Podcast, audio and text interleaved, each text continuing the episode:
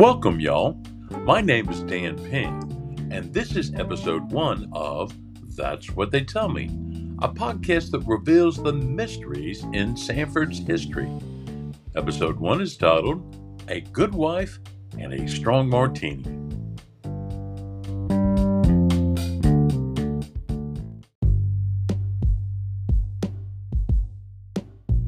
Grand Central Station is not the place most people go when they need to think about a big decision, but that's where Walter found himself. He had just come from a meeting with the boss in Brooklyn and was waiting to catch the commuter train back to Scarsdale. Earlier in the afternoon, the boss had requested a one on one meeting, not in the office, but at a nearby diner.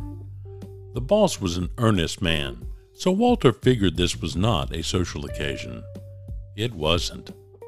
Walter watched as his boss tore salt rolls into crumbs and then nibbled on the pieces. He looked Walter right in the eye and got to the point. Radical changes are coming, Walter. I don't know when it will happen. It might be next month, it might be next year, but trust me, they're coming. Walter sat up a little taller as the boss talked, but otherwise he didn't react. The changes that the boss talked about could devastate the company, and they would definitely shake up the industry. The board of directors knew what was coming, of course, but Walter was the first employee to know that changes loomed large.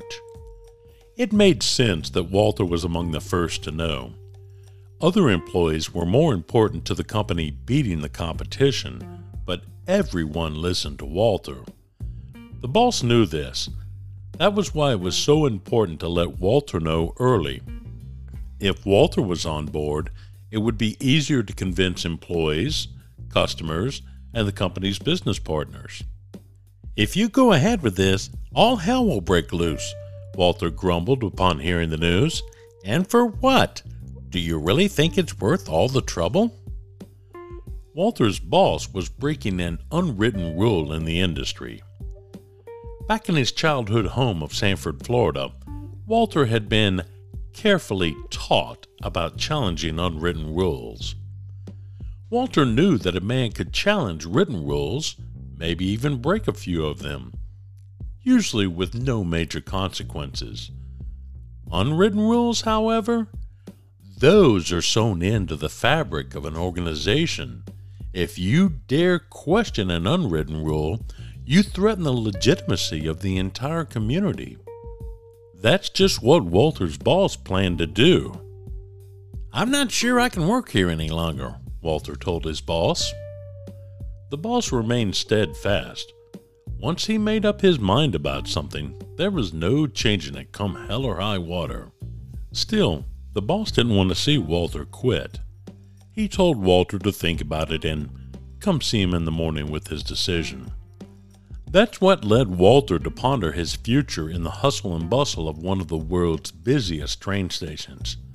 He could either do his job properly, despite his misgivings, or he could voluntarily quit a great job. Walter was among the best in the world at his job, and he had earned a reputation as a straight shooter. People trusted Walter to tell them the important details.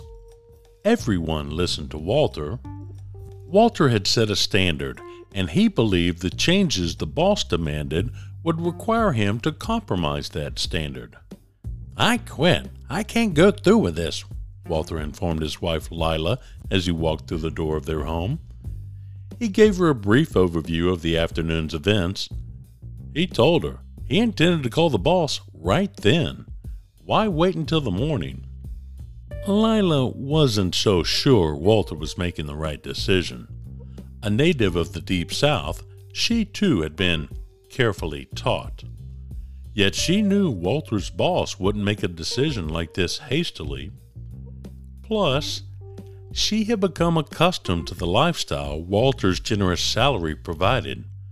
To use a phrase Walter had coined, they were walking in tall cotton. She wasn't ready to leave that behind. Lila was a good wife, and she knew there was no point in getting into a debate on a matter like this with a man like Walter. At least, not a head on debate.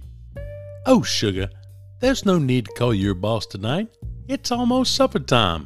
Why ruin a relaxing evening at home with all this silly talk about work? It'll wait. Let me fix you a martini. We'll never know exactly how many martinis Lila mixed up for Walter, or for that matter, how strong she poured the gin. We do know that Walter chose not to call his boss that night. In fact, after some self examination, Walter decided maybe he could go along with his boss's decision. Two years later, on April 15, 1947, Walter was in his usual spot at work. As the employees took their positions, Walter leaned in to the WHN radio microphone and announced, to everyone listening, that the starting first baseman for the Brooklyn Dodgers was a black man named Jackie Robinson. Major League Baseball's unwritten rule banning black ball players was officially broken. It was just one of many broadcasting first in the Hall of Fame career for Sanford's very own Walter Red Barber. But this one might not have happened if not for a good wife and a strong martini. Anyway, that's what they tell me.